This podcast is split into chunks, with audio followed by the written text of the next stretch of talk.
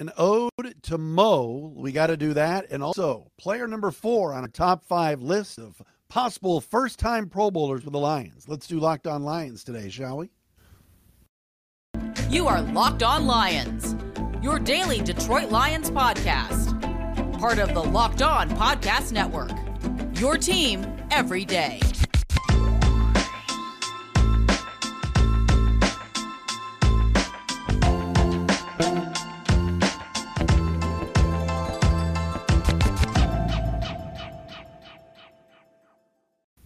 What's happening, everybody? Locked on Lions, Locked on Podcast Network. Matt Dery with you on this a Tuesday, July 12th, and a Wednesday, July 13th. Thanks for listening, making us your first listen each and every day, right here on Locked On Lions. Thank you for watching as well. If you are following us on YouTube, please subscribe to the podcast.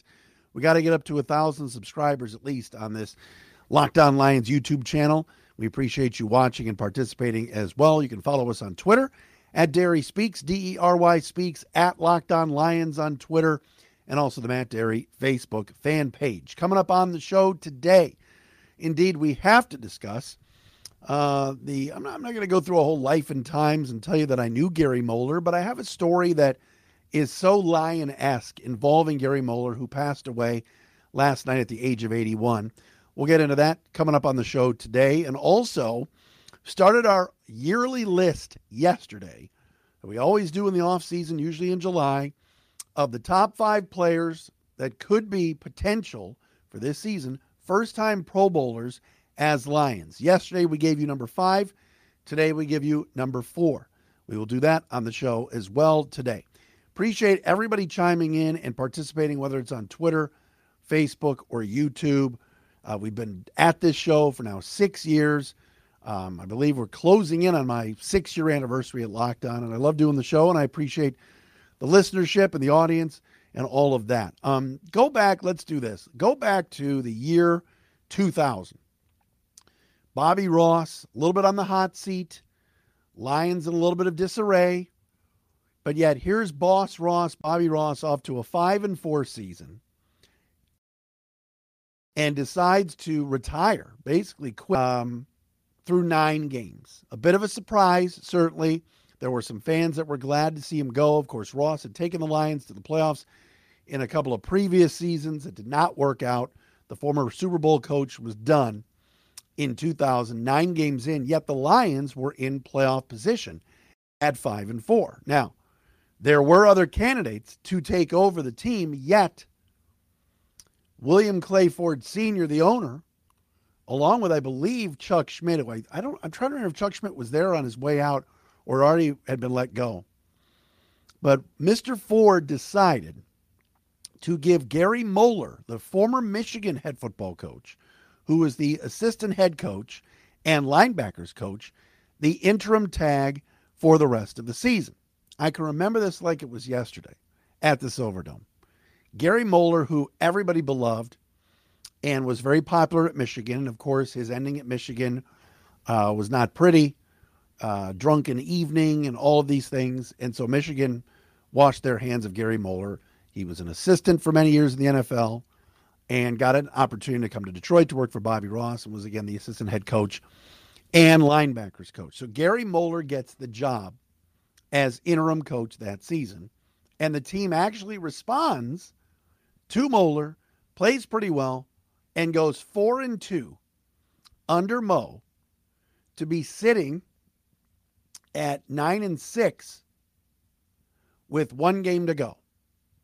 And the Lions in week 16 were hosting the rival Chicago Bears, who came in at 4 and 11. And all the Lions had to do that day was beat the hapless Bears, and they were going to go to the playoffs as a wild card team. So here's Gary Moeller everybody's thinking he's going to get the job. The Lions don't ever fire anybody. Here's Mo. Everybody loves him. He's been in the building. He's about to take them to the playoffs. There's no way, no way they can lose this game. Back and forth game. About two minutes to go. The Lions are losing. They, they fail to score a touchdown inside the red zone and have to settle for a short Jason Hanson field goal to tie the game at 20. Here come the Bears. They lead. They, head down the field. They get down to about the nine or so. And here comes um, Paul Edinger, the former Michigan State Spartan and rookie kicker for the Bears, kicking to, I believe, the north end zone um, at the Silverdome, the end zone opposite of the um, uh, the tunnel, and he knocks through a 54 yard field goal to beat the Lions. They end up nine and seven, and they do not make the playoffs. The Bears end up five and eleven. Just everything that you probably would have imagined would happen to the Lions happened to the Lions that day. And now there's some discussion about whether or not Gary Moeller deserves to keep the job because they gagged away the last game of the year against a bad team. And I'll never forget Mark Champion's call. He was doing the Lions radio at the time. Snap down, kick is up by Edinger, and the season's over. That was the call. He didn't say split the good. He just said kick is up and the season's over. So fast forward, Bill Ford Jr. gets involved, of course, with his dad as the Lions are looking for new leadership. Gary Moeller is still in the building at the Silverdome. All right. Still acting as the interim coach. The Lions hire Matt Millen, courtesy of BFJ, Bill Ford Jr., who really thought that Millen could come out of the broadcast booth and run a football team. We know how that turned out. The worst general manager, maybe in the history of professional sports. Millen tells Moeller to hang on, doesn't fire him right away, doesn't announce he's hiring from the outside. And his first interview as head coach, I, I believe he might have interviewed Moeller, I don't remember. But he brings in Marty Mornhinweg to interview for the job. And I'll never forget this about Gary Moeller. Rest in peace to Mo, 81 years of age, passing away last night. Gary Moeller was such a good soldier and such a class act. He was in the building at the Silverdome the day that Millen is showing Mornhinweg around and interviewing him. That was Matt Millen's first real big mistake, and he made so many. Wouldn't you have called Gary Moeller that morning or the night before and said, "Hey, Gary, don't don't come into the office today. All right. This is not like the facility at Allen Park that was that is so big that you may avoid seeing people. This was the Silver Dome, where there was the, the, the kitchen, the food room, the media room, the lobby, the hallway. There was there wasn't a, a big giant block of offices. I mean, there were offices, but here's Moeller walking around, and here's Millen interviewing Mornhinweg to take Moeller's job, basically, at the same time. And Gary Moeller never complained. He never publicly chastised Millen, like, God, this was a pretty weak move. I'm, I'm in the building and he's interviewing other people while I'm there. And I never forgot that about Gary Moeller. It was classy to the end. He didn't end up getting the job, of course. Mornhinweg got it. Marty was a disaster, rode off on his motorcycle, and Moeller went off to Jacksonville and other places to be a linebackers coach, a defensive coordinator. He ended up working for the Bears too.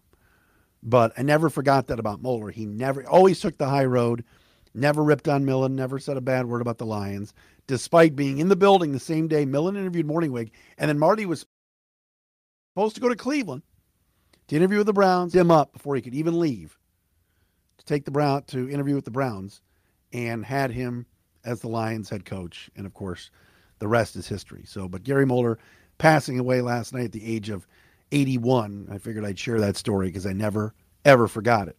Ever forgot it.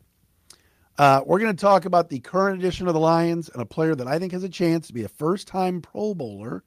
We will do that coming up next. What about Bet Online? If you're interested in gambling on games, whether it's baseball, golf this weekend, MMA, boxing, whatever it is, we're getting ready for preseason football. BetOnline.net is your number one source for all your betting needs and sports info. Find all the latest sports developments, league reviews, and news, including everything that's going on in Major League Baseball, tonight's Tigers Royals stuff, whatever you're looking for, it's there at BetOnline. They are your continued source for all your sporting wagering information, including live betting, esports, and scores. And betonline.net remains the best spot for sports scores, podcasts, and news this season. You want the odds as well, the futures for, for NFL and all that stuff.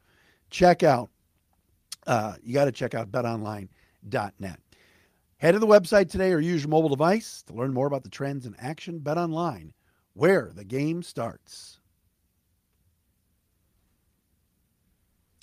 All right, so yesterday we started our annual list of the five players that I think have a chance to make the Pro Bowl for a first time as a Lion or just first time, period, um, this year with the Detroit Lions. Again, as I said yesterday, when we mentioned Romeo Okwara as player number five on the list, and I'm going to go from five down to one, meaning five least likely, one most likely to be the Pro Bowler this year or a Pro Bowler this year for the first time for the Lions. Now, this will exclude Jared Goff, Jonah Jackson, TJ Hockenson, the punt god Jack Fox, and Frank Ragnow, who have all been Pro Bowlers before, both with the Lions, and of course, Goff was a Pro Bowler uh, twice quarterbacking the Los Angeles Rams. Mentioned yesterday's guy, uh, none other than Romeo Okwara. And the reason I mentioned Okwara is he's had a double digit sack season in his career. He's had two very good seasons with the Lions a seven and a half sack season in 2018 and the 10 and a half sack season in 2020. Last year got hurt, tore his Achilles. And I think if he comes back this year and um, can get to the quarterback, He's got a, a resume already. It will certainly help his his chances to maybe grabbing a Pro Bowl nod. So I put Romeo Okwara at number five. Number four on my list for Lions, it would be first time Pro Bowlers, and he's on the list every year I do this. He's on this list every year I do this. And that is none other than Taylor Decker, left tackle for the Lions. Seems like Decker has been in Detroit for 10 years. It's actually only been six. But Taylor Decker last year was the fourth highest graded Lion player from Pro Football Focus, actually. He had a grade of 75.3, only behind Frank Ragnow, his teammate on the offensive line, Amon-Ra St. Brown, wide receiver, and right tackle Penei Sewell. Decker finished with a 75.3, which is excellent. It's a very good score. And he is an individual that every year seems like you put him at left at left tackle and he's solid. When he's playing, when he's not hurt, um, he can, you know, do I'm gonna say do it all, but he's a solid run blocker, he's a solid pass blocker, he's not spectacular. You can maybe name off the top of your head one or two games, maybe, where Decker really has played poorly. I think there was the Bears game a few years ago where Khalil Mack ate him alive and he was hurt, didn't play well. But you put Taylor Decker at left tackle and you're in good shape. He's a leader. He's been voted captain multiple times by his teammates. And um, Pro Football Focus gra- uh, graded him out last year as the 22nd best tackle in all of the NFL. That includes right tackles and left tackles. So this is a guy with a track record who I think is a really good football player. And he signed long term. He wants to be here. He's a leader. Um, last year, of course, he was hurt to start the season. And um, there was talk that maybe Decker would be moved to guard or even to right. Penei Sewell was a first round pick, of course, just like Decker was, but higher. And everyone's like, oh, Sewell's playing so well left tackle to start the year that maybe Decker is not the left tackle. Yet, the minute Taylor came back uh, from injury last year, they put him right back at left tackle. They moved Sewell back to the right side, and everything worked out. The Lions had a pretty good year up front with their offensive line. Obviously, it didn't equate to victories, but I see this guy. I, I'm a Decker fan. I mean, he stayed here. He wants to be here. Um, solid, dependable. And why can't he take the next step in year seven this year and make a Pro Bowl. If this Lions ground game is going to be as good as we think it's going to be, and if this offensive line sticks together, and you can get 16, 17 games of Decker, Jackson, Ragnow, Vaitai, and Sewell consistently with, of course, some depth like Evan Brown and, and, and, and some others. Um, I think this offense can take off a little bit, and I think that Taylor Decker can make a Pro Bowl. Um, there's a lot of good tackles in the NFC, Trent Williams and others who are really good players, and I know it's tough to to to make it and to get into a Pro Bowl, but Decker's a veteran, man, and he's got cachet. He is dependable, solid. I, I know he's not spectacular by any stretch, but it is rare that a quarterback on the Lions, whether it was Matthew Stafford or Jared Goff, it is rare that a quarterback really has to worry about their blind side. Maybe Decker's not the greatest run blocker of all time. Um, I think he's a better pass blocker. But when you're ranked 22nd in the league by PFF, and so you're a top 25 tackle in the league with 32 teams and 60 some odd tackles out there, Decker's in that first first tier or close to it. And I think he has an opportunity this year to take that next step and possibly make a Pro Bowl. So Taylor Decker makes my list of top five Lions who've never made a Pro Bowl who could be first time Pro Bowlers this year. Um, it's amazing to me because we've done this podcast for six years. We've done this topic in the summer forever. And yet Taylor Taylor Decker's always on the list because he's never made it. Um, not sure why. I mean, I'm not sitting here telling you, oh, yeah, in 2020 was great. I mean, he's had some really good years.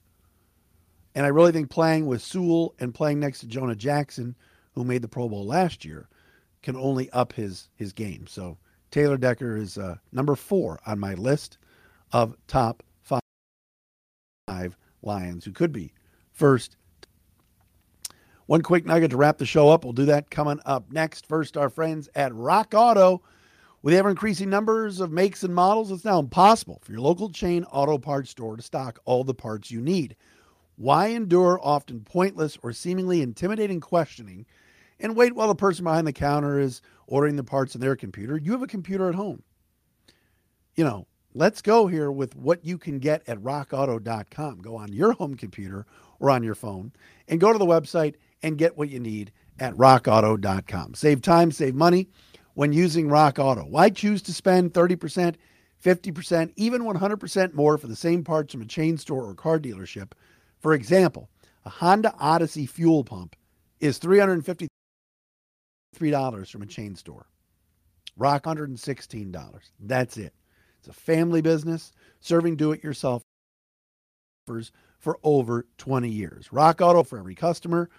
They get everything you need brake parts, tail lamps, motor oil, and even new carpet. Go to their website, rockauto.com, right now.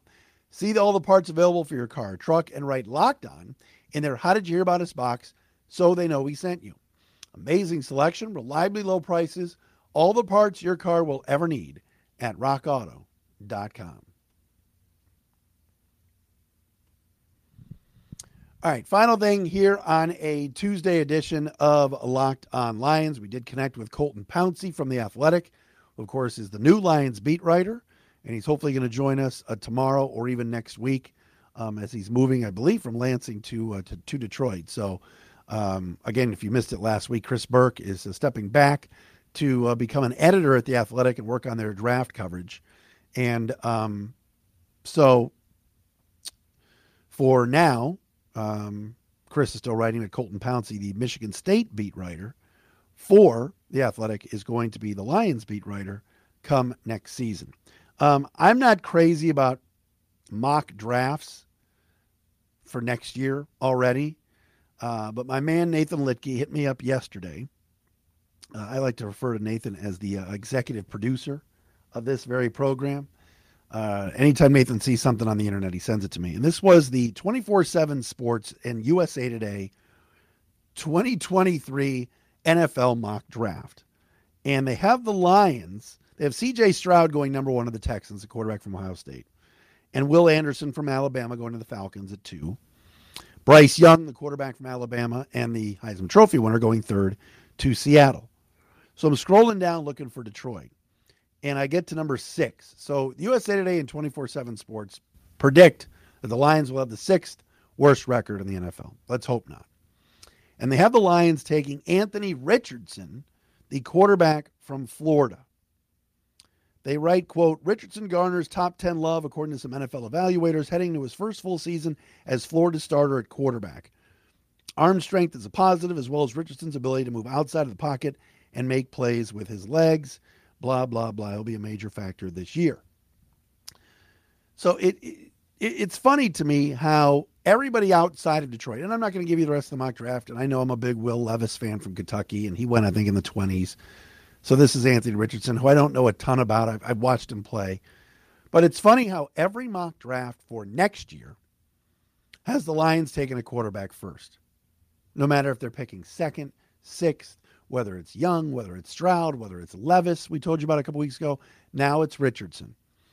It's almost like nobody nationally believes that this season, 2022, will be the year of, of Jared Goff, and that everybody believes that next season the Lions will be taking a quarterback again. Or not again, take, taking a quarterback, period. The Lions don't ever draft quarterbacks, it doesn't seem like. I'm just going to warn everybody again. I think Jared Goff's going to be the QB this year. I think he's going to be the quarterback next year and beyond. I truly believe that, unless he just falls on his face. Now, the Lions could draft a quarterback in the first round um, this coming year and then he could sit for a year. That and Goff could be there again. It's possible. But it's just funny how every mock draft for next year already, everybody has the Lions taking a quarterback. Thanks for watching. Thanks for listening, making us your first listen on this Tuesday edition of Locked On Lions. We will talk to you again tomorrow.